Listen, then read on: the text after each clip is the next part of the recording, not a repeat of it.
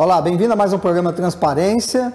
Nós estamos sem máscara porque nós já estamos vacinados com uma distância segura, num ambiente seguro.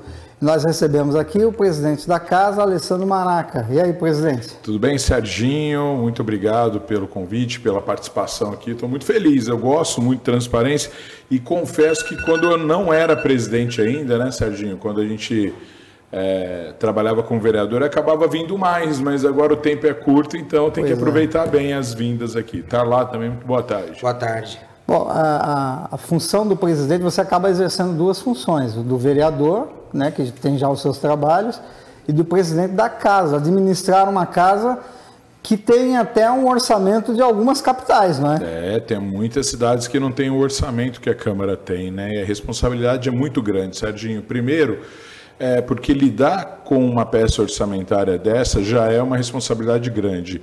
E lidar com essa peça, sabendo que a cidade tem uma série de demandas e as pessoas nos cobram por essa demanda, ela nos traz mais responsabilidade ainda.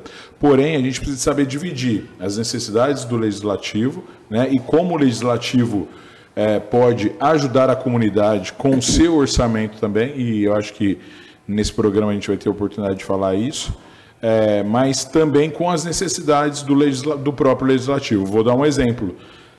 Ah, esse prédio que nós estamos, ele tem 30 anos, completa 30 anos esse ano.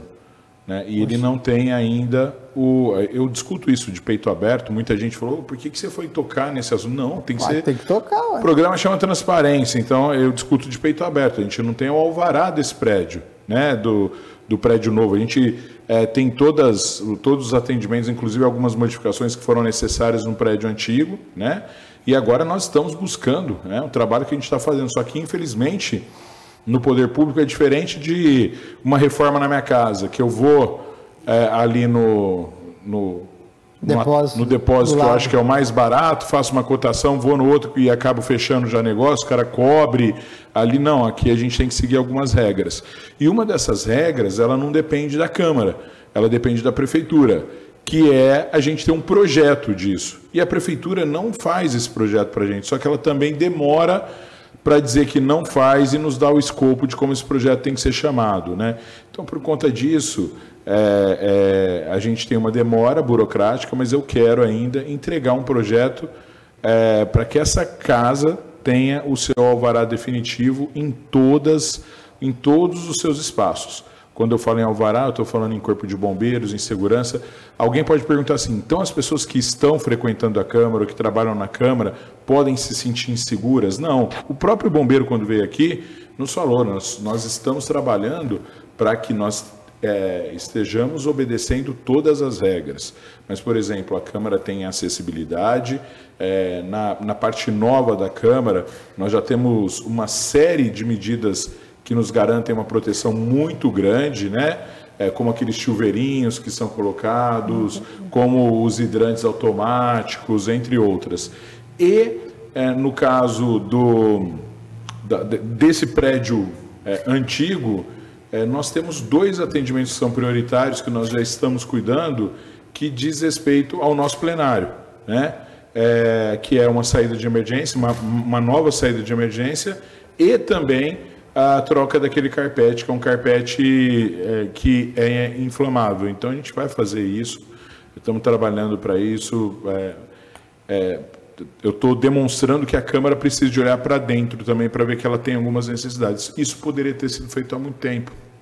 Né? É. E mesmo fazendo isso, Serginho, eu trago a boa notícia para a população aqui, que eu estou batendo um recorde de devolução de recursos por economia dos, dos vereadores, numa série de sentido é, de esforço dos vereadores, é, no primeiro semestre. Referente ao primeiro semestre de 2021, eu já entreguei, já devolvi à prefeitura 12 milhões de reais. 12 milhões de reais. É um valor recorde. E parte desse valor foi utilizado no programa Cole Ribeirão é, que para mim é um dos maiores orgulhos que eu tenho como homem público. Né? Eu acho que eu, é, é eu já tive muitos projetos que foram aprovados e que hoje mudam a vida das pessoas, mas sem dúvida nenhuma, o projeto mais importante é, que, que eu é, me considero um, um, um co-criador, porque quem pagou a cole, quem fomentou as inscrições do Acolhe foi a prefeitura, porque tem que ser, eles são o executivo, mas quem trouxe a ideia de acolher 20 mil famílias em Ribeirão Preto, quem conseguiu fomentar isso através do financiamento com o recurso que a Câmara e os 22 vereadores se esforçaram para devolver, foi o legislativo e foi a ideia de, de, dessa presidência, né? dessa mesa e dessa presidência. Quer dizer que essa história que a, a Câmara não faz nada pela, pela, população cai por terra definitivamente. É, né? eu, acho, eu acho que as pessoas, quem,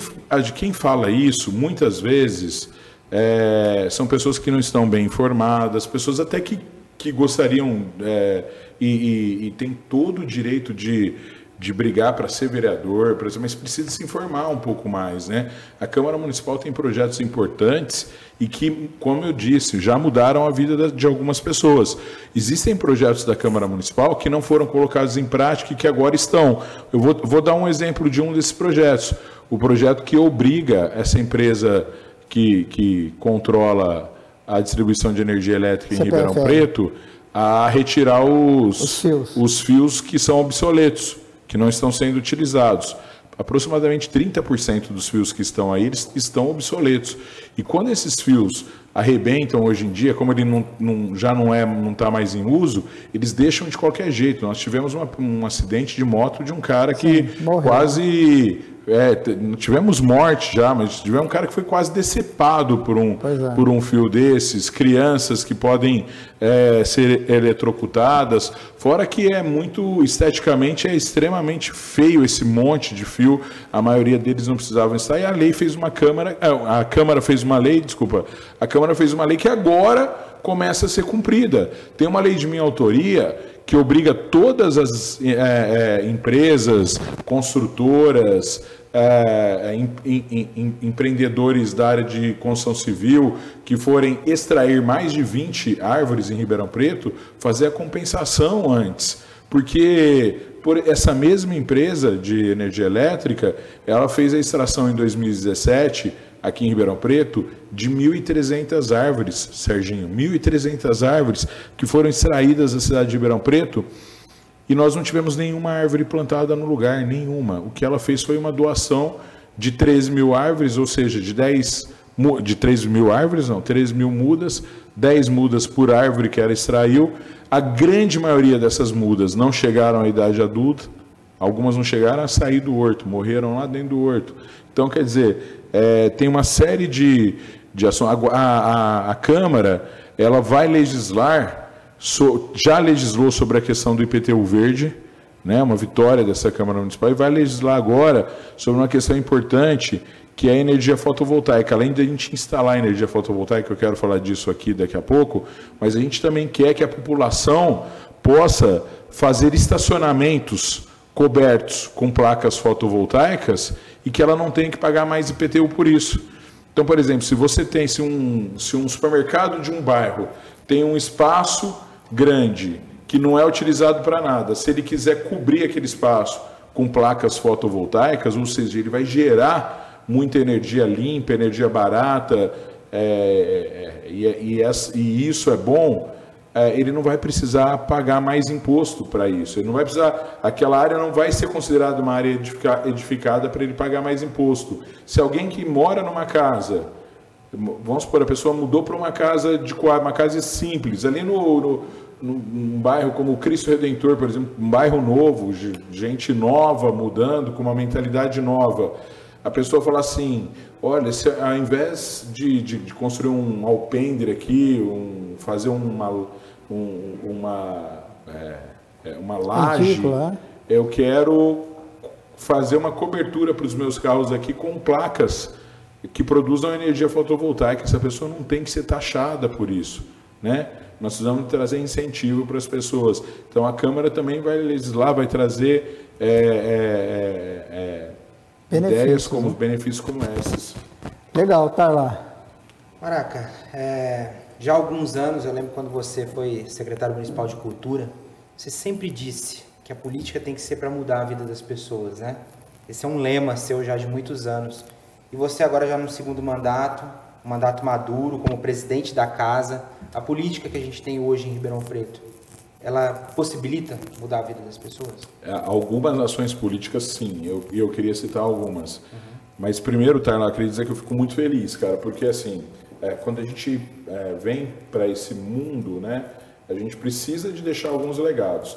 E só de você trazer essa frase minha, e é uma frase que eu repito muito mesmo, é que eu, eu acho, eu considero a ferramenta, a política, uma ferramenta para mudar a vida das pessoas. Aliás, foi interessante, no evento que vocês estavam citando o Ulisses Guimarães, falou assim, eu quero deixar o Ulisses para lá, eu quero citar o Maraca é. agora. é. Falando, desculpa. Não, e eu fico lisonjeado, né? Porque é, é, é se, se eu conseguir que essa frase seja marcada e seja entendida pelos políticos como deve ser, né, que é essa ferramenta de transformar e de melhorar a vida das pessoas, porque sem ser isso não tem sentido. É, e, e, eu acho que a partir do momento que a gente vive, quem vem para a política agora tem que, tem que vir com essa intenção de mudar e melhorar a vida das pessoas. Mas olha só, por exemplo, quando a gente cria uma lei como a Cole Ribeirão, que auxilia 20 mil famílias, famílias estavam passando necessidade básica, que não tinham dinheiro para comprar comida. Imagina um filho esperando o pai com arroz e feijão e um ovo, e o pai não entrar com essas coisas em casa e ter que é, é, sair para pedir um Armitex numa entidade que ajuda alguém, ou esperando as igrejas ajudaram muito, né? algumas associações de classe ajudaram muito, mas teve gente passando fome, teve gente se queimando, Serginho, para fazer fogo para comer, porque não tinha dinheiro para comprar um botijão de gás, aí foi lá juntar é, é um monte de lenha, de lenha ou, ou, ou galho para fazer fogueira, ou aí o pior, né, álcool, colocar aquele álcool assim na vasilhinha Sim. E muitas dessas pessoas moram em casas que não são de alvenaria. Aí esse álcool cai, o fogo se espalha num, num barraco de madeira muito rápido, pessoas morrem por conta disso. É, o número de queimados na cidade de Ribeirão Preto aumentou depois da pandemia, porque as pessoas estão e continuam, né, o, o preço do botijão de gás aumentando de novo. Então, quando a gente cria um projeto desse, a gente está mudando a vida das pessoas. E a gente não está mudando só a vida daquela pessoa que precisa dos 600 reais.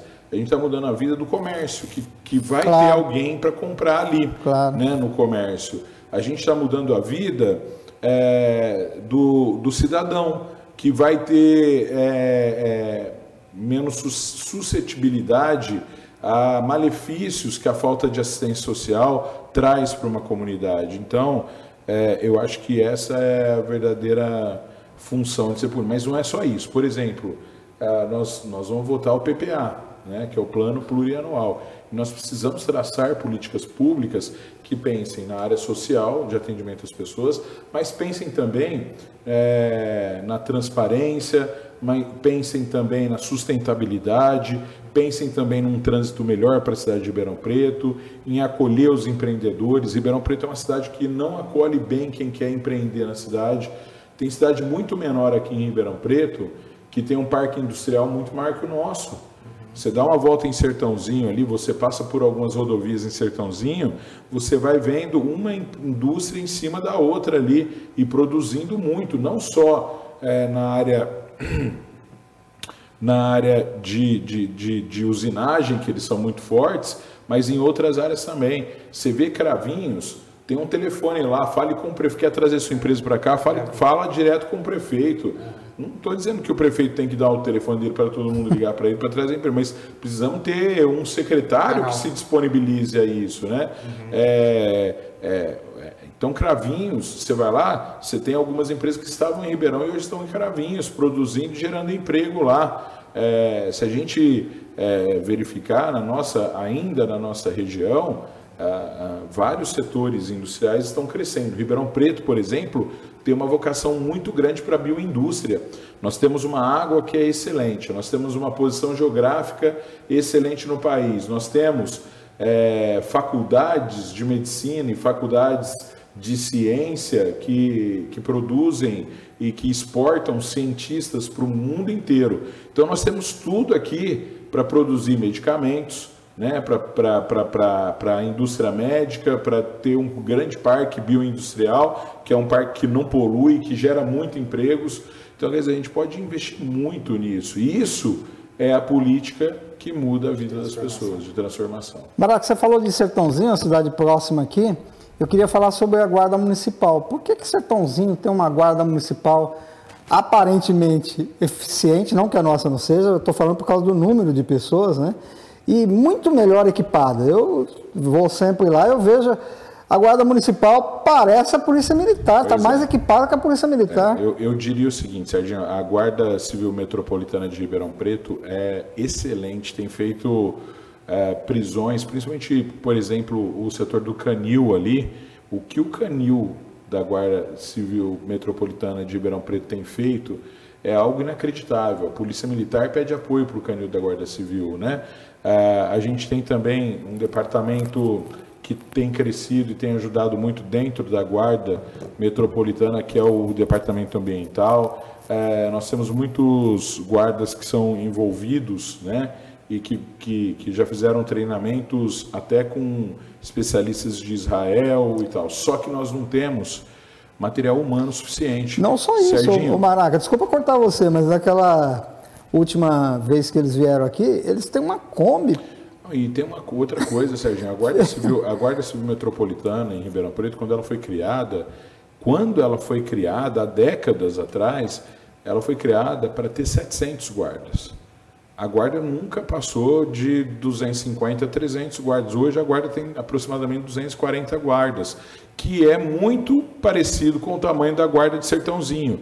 Por isso que quando você fala de Sertãozinho, né, essa comparação é boa porque Sertãozinho tem uma guarda com efetivo muito próximo ao efetivo de Ribeirão Preto, praticamente igual ao efetivo de Ribeirão Preto, e a cidade é cinco vezes menor que Ribeirão Preto, né? É. Então, se a gente fosse comparar o nosso efetivo com o Sertãozinho, para a gente fazer uma comparação, por isso que eu falo que o problema está no número de guardas, né? Tá. Que os nossos guardas são preparados e tal, mas o número de guarda municipal é, de Sertãozinho, se a gente fosse contrapor com o Ribeirão Preto, nós teríamos que ter hoje aproximadamente mil guardas municipais né, para a gente ter uma comparação e aí sim é, trazer mais segurança para as pessoas nos próprios públicos, porque a gente ainda tem muitos próprios que são desguarnecidos. Eu vou dar um exemplo que eu lamento muito, que a gente já falou. Desde 2007 eu estou brigando pela recuperação do Lar Santana. Eu vejo a comunidade Sou lá testemunha muito disso. envolvida nisso. Pois é, acho que as primeiras imagens que a gente deve ter do Lar Santana é, são da TV Câmara, né, moça? Você, você, já foi, né, tá lá. E assim, o que a gente vê, infelizmente, é que cada vez que se vai lá, o Lar Santana está definhando mais ainda, definhando e definhando. Aí ontem eu falei com o secretário da administração e pela primeira vez eu vi alguém é, empenhado em ajudar, em fazer um projeto de restauro, mas que agregue mais coisa para a comunidade. A ideia é derrubar aqueles muros do Lar Santana, fazer uma. É lógico que tudo isso depende e prescinde de autorização do COMPAC por ser um bem tombado e tal, mas a ideia é derrubar aqueles muros, transformar aquilo num espaço livre, uma praça é, que possa acolher as pessoas naquela praça, que nós possamos ter espaços culturais lá dentro, funcionando como se fosse um conservatório musical, dando aulas de músicas para as pessoas e construir ali um outro espaço moderno para abrigar o arquivo público municipal, criando um educativo ali, uma sala educativa e é, é, é, isso é, respeitando né, a, a, natureza daquele prédio, que é uma natureza de acolhimento, porque lá foi um lar de acolhimento, né, um lar que se, onde se acolhiam crianças pobres, e, e, a gente tem histórias do Lar Santana de que em determinadas décadas ah, aqui no município de Ribeirão Preto, as irmãs que cuidavam dessas crianças pegavam essas crianças e iam até os pais biológicos, que muitas vezes eram crianças que eram filhos de pais até abastados financeiramente, com pessoas simples, por isso eles não assumiam essa paternidade, essas crianças iriam para lá. Irmãs que pegaram e levaram, falaram, esse é seu filho, você tem que cuidar dele e tal, e, e tem, e, e passando né, da, da, do acolhimento para as histórias de resistência também. Nós não podemos esquecer, por exemplo, a figura da Madre Maurina, que passou por lá e que ajudou é, a acolher pessoas que foram torturadas, a própria madre foi, mas pessoas que foram torturadas foram acolhidas por eles, e a gente sabe também que ali, é, nos, nos porões ali do, do Lar Santana, também na época dessa época da resistência e tal, se rodavam materiais, panfletos na época contra a ditadura militar também, então tem um resgate histórico ali também, cultural, arquitetônico nem tanto, porque é, é, na, no prédio principal, o prédio da frente, ali você tem uma fachada linda, e aí você tem uma arquitetura é, que você tem que preservar, e você tem lá dentro também, por exemplo, uma, é, uma capela, né? um, um, um local que era utilizado pelas irmãs para oração e pequenas missas, mas que pode ser adaptado num espaço ecumênico, né? num espaço para é, receber todas as religiões ali nesse espaço ecumênico e também, paralelamente a isso, ser usado como espaço educativo, é, como se fosse um, é, um auditório para formação, para cursos, entre outras coisas. Então, tá lá. E você tem um roqueiro que foi secretário da Cultura e tá, tá falando por que foi, né? Não é só roqueiro não, né? Foi, Vamos quebrar um pouquinho aqui, né? Claro. E época boa, a época do rock and roll, né, cara? Muita gente, tem gente que, que, que chega para mim, né, fala assim, Ô, oh, tudo bem, você é vereador e tal. E eu conheci um cara que era vocalista da banda Vezano e tal. Eu falei, sou eu, cara, sou eu. ah, não é possível, não é possível. Eu, eu, me lembro, eu tive uma amiga, né? Ela faleceu, ela, ela era oficial de justiça no fórum. E, e eu comecei a advogar muito cedo, porque eu fiz estágio, é, ia para o fórum sempre ali de terno, gravata e tal. É, é, terminei a faculdade em 99, peguei meu AB no ano 2000 e de 2000 até 2005 eu advoguei muito, intensamente. Precisava ganhar dinheiro, né? precisava trabalhar para pagar as contas e tal. Então eu ficava muito ali no fórum. E essa assistente social sempre me vendo de terno e gravata lá. E um dia ela levou os filhos dela no Arena Rock. Chegou lá, eu de bermuda, né? tênis, cantando punk rock ali. Ela falou assim: Não acredito que é você e tal. Mas eu sempre tive muito esses dois lados, né? E eu posso falar, Serginho? É. Cara, é, tenho executado menos o lado bermudão e, e, e um All-Star no pé, mas eu, eu gosto muito disso. É bom, né? Putz. Como... Mas vamos voltar aqui ao assunto aqui. Vamos lá, tá? Não, daqui a pouco a gente está cantando rock aqui. Vamos, vamos falar de uma coisa que você já, já introduziu aí, o assunto da energia solar fotovoltaica que é um exemplo que a Câmara de Ribeirão Preto está dando quando o assunto é sustentabilidade, né? É um tema tão em voga atualmente, tão necessário. Queria que você comentasse um pouquinho, já, que já está em trâmite, né? Está em trâmite. A instalação, isso. a implantação. É, a gente, a gente tem até um, um aberto aqui, né, um edital de, li, de licitação. O projeto ele foi é, pensado aqui para que nós pudéssemos é, economizar toda a energia que é consumida na Câmara, na Câmara gerar toda essa energia aqui. Ele, o, processo foi aberto em 21 de outubro.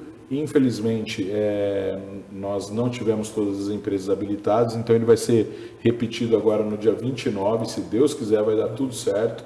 É, quero que ainda este ano nós, nós estejamos com esse projeto pronto para em janeiro do ano que vem começar a executar. A, ter a energia fotovoltaica aqui vai representar uma economia de mais de 40 milhões em 25 anos. É muito dinheiro. Só para a gente ter uma ideia, só a economia com essa energia fotovoltaica poderia construir aí 10 escolas na cidade de Ribeirão Preto. Poderíamos construir 10 escolas na cidade de Ribeirão Preto com o que se economizaria nesse período aí de 25 anos, né? Mas a, a, a economia é muito maior. Só que você não tem só o ganho é, financeiro você tem o ganho ambiental também, né? Porque nós vamos consumir uma energia renovável, limpa, num período de crise energética. A conta da Câmara Municipal de Energia desse mês foi de quase 52 mil reais, né?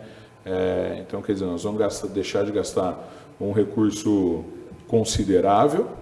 É, nós vamos deixar a Câmara, eu acho que mais bonita, porque parte é, dessas placas devem ocupar os nossos estacionamentos. Aliás, tem um, falando em estacionamento, tem uma outra boa notícia, né? Abrimos o nosso estacionamento. Uhum. Isso é trazer as pessoas para a Câmara, é pensar nas, nas, pessoas, nessa mudança de vida das pessoas, mas abrimos o nosso estacionamento para o usuário do Parque Mauro de Biage aos sábados, domingos e feriados. Então, por exemplo, a gente está entrando numa semana de feriado agora, o pessoal é, pode deixar aqui, tem guarda, né? Tá isso, tudo certinho, né? segurança né? aqui, né? E, e, assim, Serginho, o mais legal que eu queria contar para as pessoas, mas eu acredito que até esse feriado, esse próximo feriado agora, nós já tenhamos inclusive uma passagem aqui pela Câmara, por dentro Eu estava vendo hoje ali, o pessoal está quase acabando, pois né? é, o calçamento está bem adiantado, né? A iluminação vai ser feita também.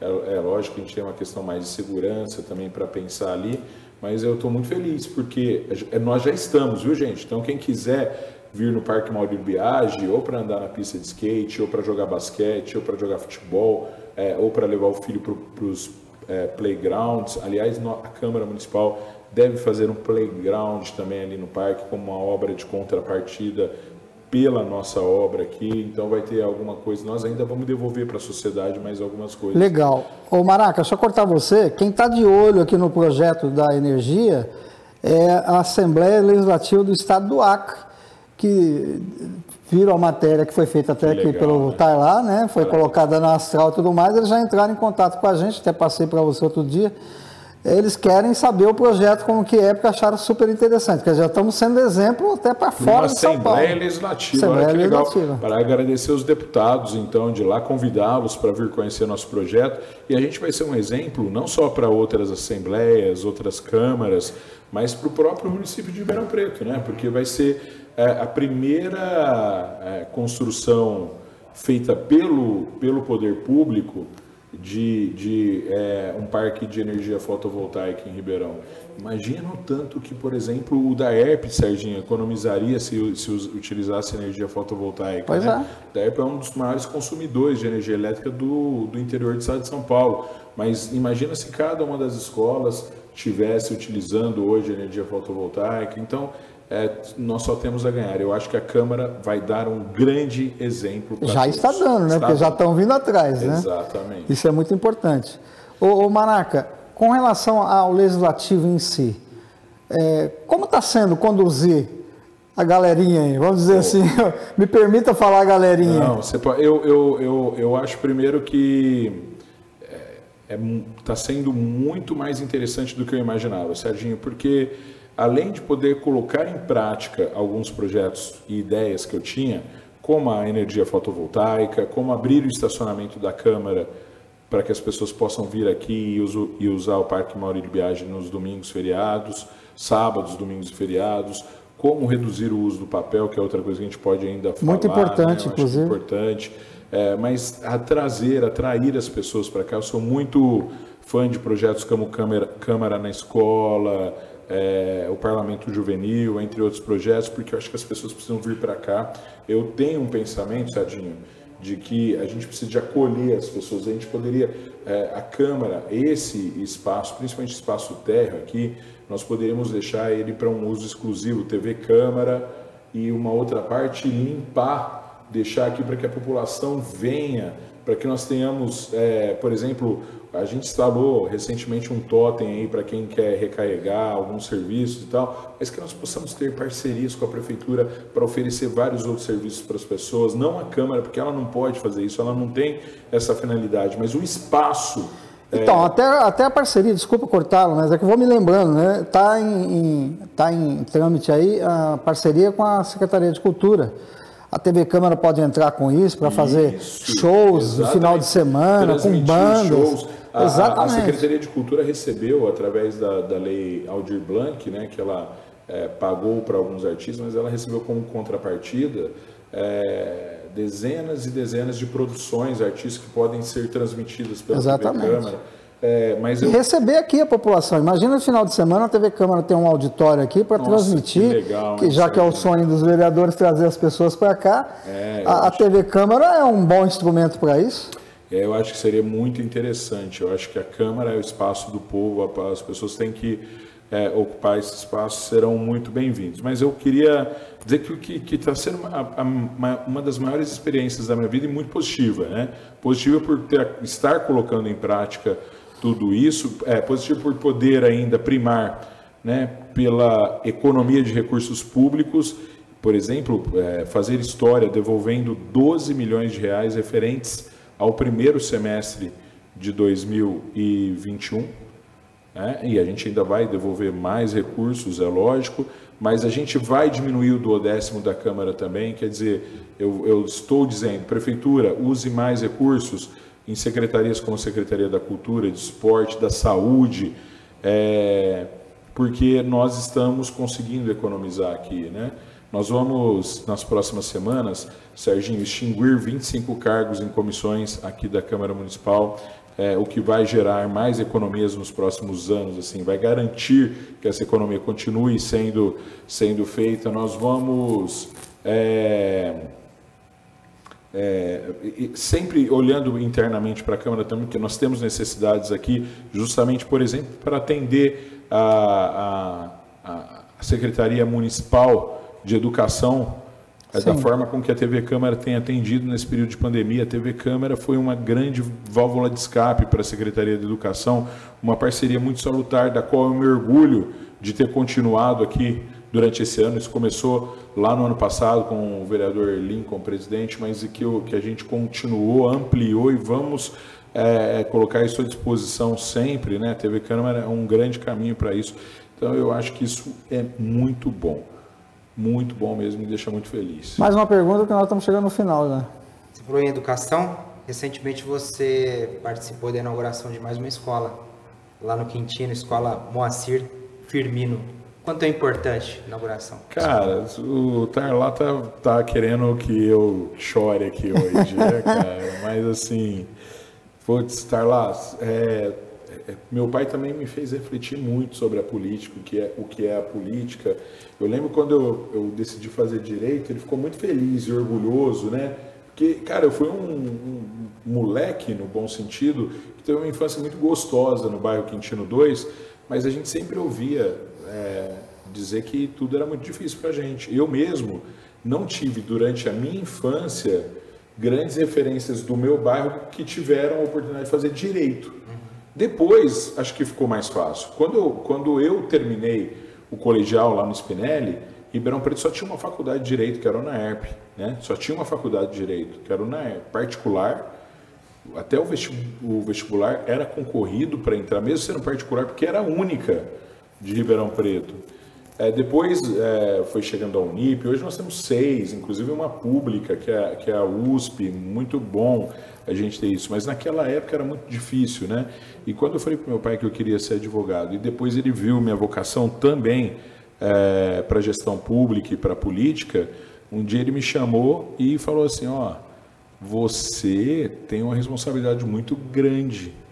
É, e eu estou dizendo que essa responsabilidade não é perante a mim ou a sua mãe, mas é com Deus, porque, cara, você vai ser, você é, tá, se formou em advocacia, você lidar com a vida das pessoas, com a liberdade das pessoas, com o patrimônio das pessoas, e você quer ir para a política, e você vai lidar com tudo isso também de forma muito mais proativa e de, de um tamanho muito diferente.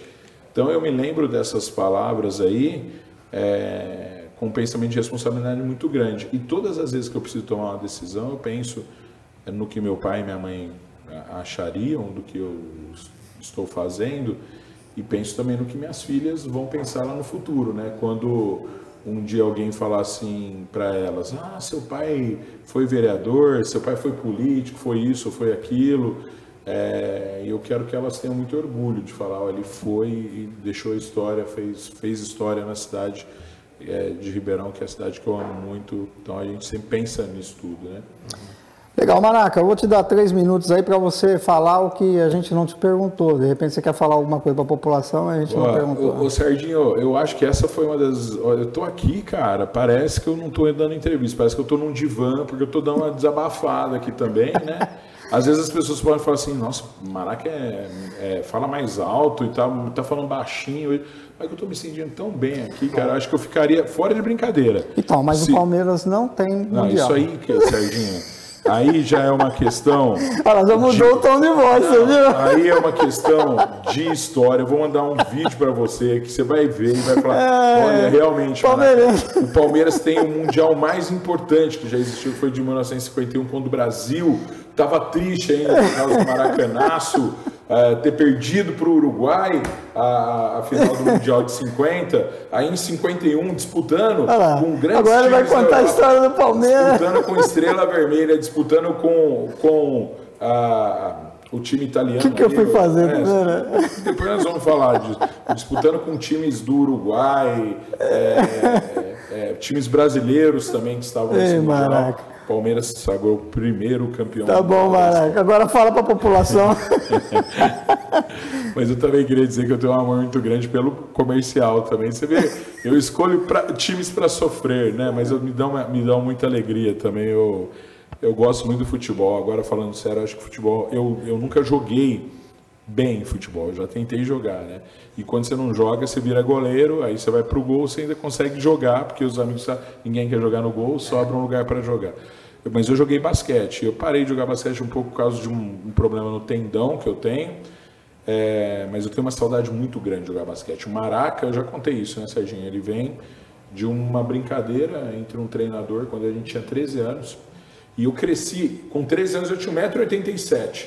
Depois dos 13 anos, eu só cresci é, 5 centímetros, porque eu tenho 1,92m. Então, com 13 anos, com 1,87m, todo treinador que, que me pegava falava: esse cara vai chegar a 2 metros tranquilamente, 2 metros e pouco. Ah, mas eu parei de crescer. Mas eu era, com 13 anos, 1,87m, você era o maior da turma. E, e ele olhou para mim e falou: você é grande, redondo, igual o Maracanã. E aí foi aí que virou o Maraca, né? E que surgiu o Maraca, que eu, que, cara, não, eu gosto demais. Mas né? você tem sorte, eu parei de crescer antes de você. o Serginho parou bem antes, né? Mas vamos lá, Maraca, fala para a população aí que você gostaria de deixar então, o seu recado. Eu queria primeiro dizer o seguinte, é, agradecer Ribeirão Preto. Eu participei de uma eleição, Serginho, que é, a eleição, quando nós quando comecei a entender de política, a eleição tinha 90 dias, as pessoas podiam contratar outras pessoas, ter bandeira na rua. Hoje não pode. Hoje a eleição ela tem que ser feita em 45 dias. E esse ano, em especial, eu tive um problema muito grave. Eu, durante a eleição, eu tive Covid e fiquei internado nove dias, três desses nove dias no, na UTI, o CTI ali. É muito mal, usei respirador. Eu, um anjo da guarda me salvou, só que essa é uma história que se eu for contar vai demorar, mas eu tenho certeza que foi um anjo da guarda que chegou e falou para eu pedir para o médico usar uma máscara chamada BNI e não, não ser entubado naquele momento. O médico, quando voltou, eu falei, ele ficou surpreso, mas eu vamos tentar.